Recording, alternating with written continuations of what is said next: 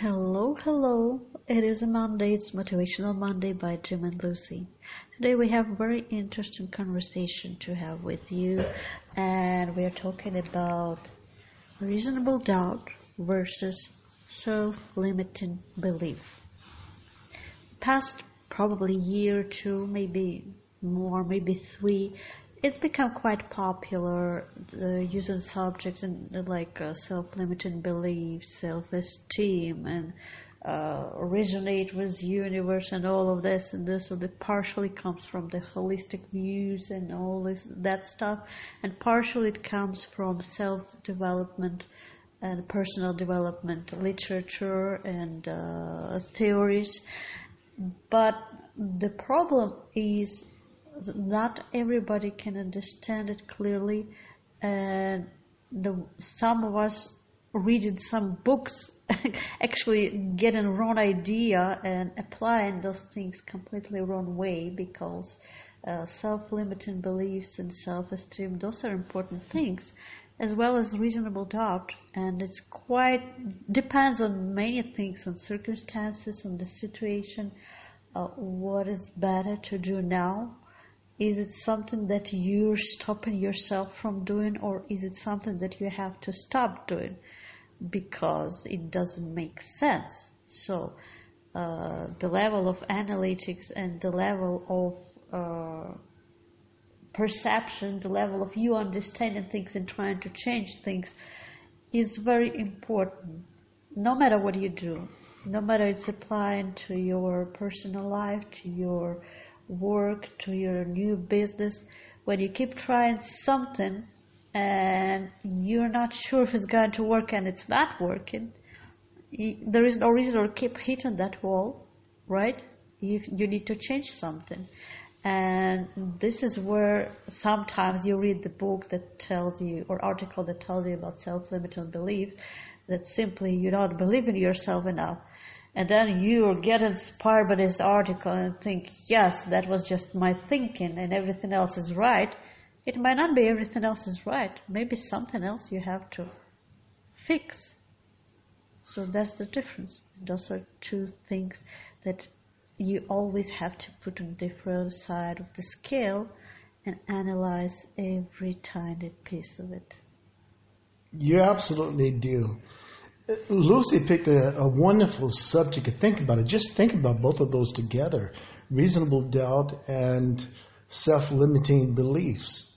I mean, reasonable doubts, there are some things uh, the data will show us. Uh, one may have a poor credit report either in the business or in one's personal life. One may have had in the with the turmoil of losing our jobs with COVID nineteen, especially or even before, uh, prior to COVID 19, losing our jobs and uh, losing our cars, uh, losing our home, being evicted, and then our credit gets even worse, or perhaps ill health.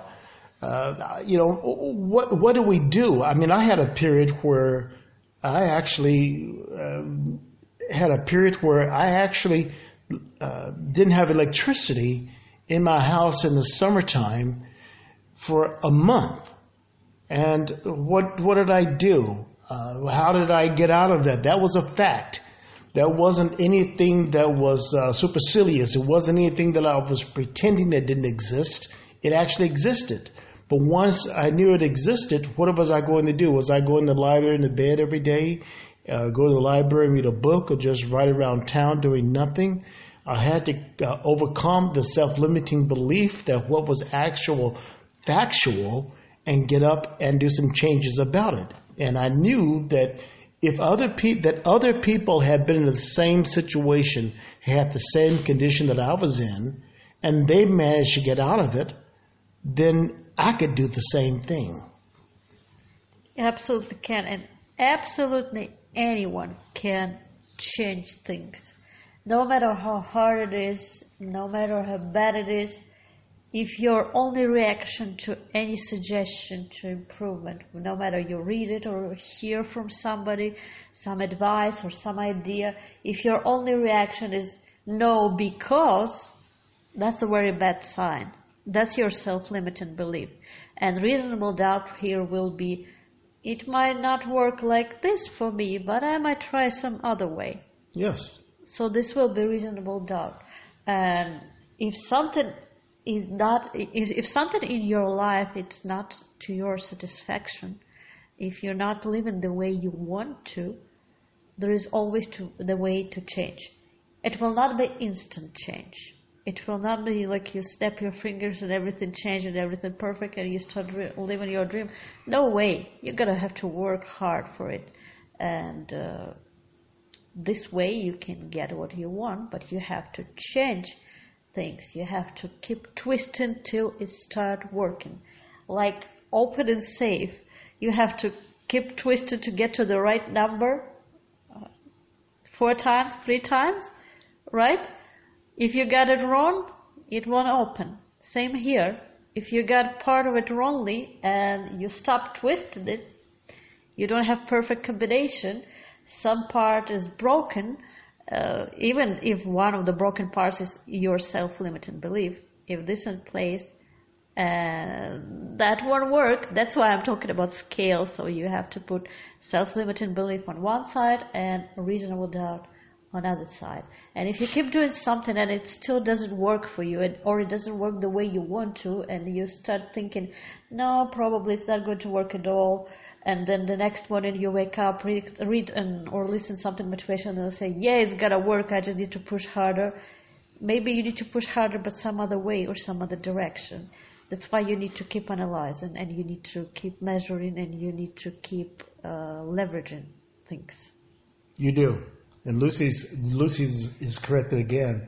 I don't know what's going on with you today, honey, but you just right about almost everything today. That's your job to say. Well, I hope I'm getting points for that. Yeah.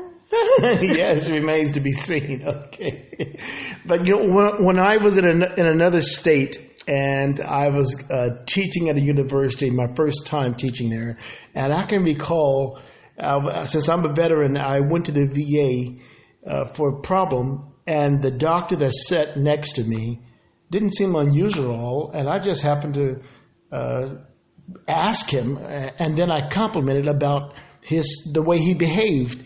And would you know it? I was his first patient after medical school. But what's what the big deal about this is that he was over 55 years old. He had just finished medical school at 55, and I there wasn't anything extraordinary about him. He had a wonderful bedside manner, so to speak. But how many of us still think right now at 45, 50, 60, the kids are gone away home, gone, they got married now, we're at home by ourselves, and what is it I want to do with my life? Well, it's not too late. That's my point.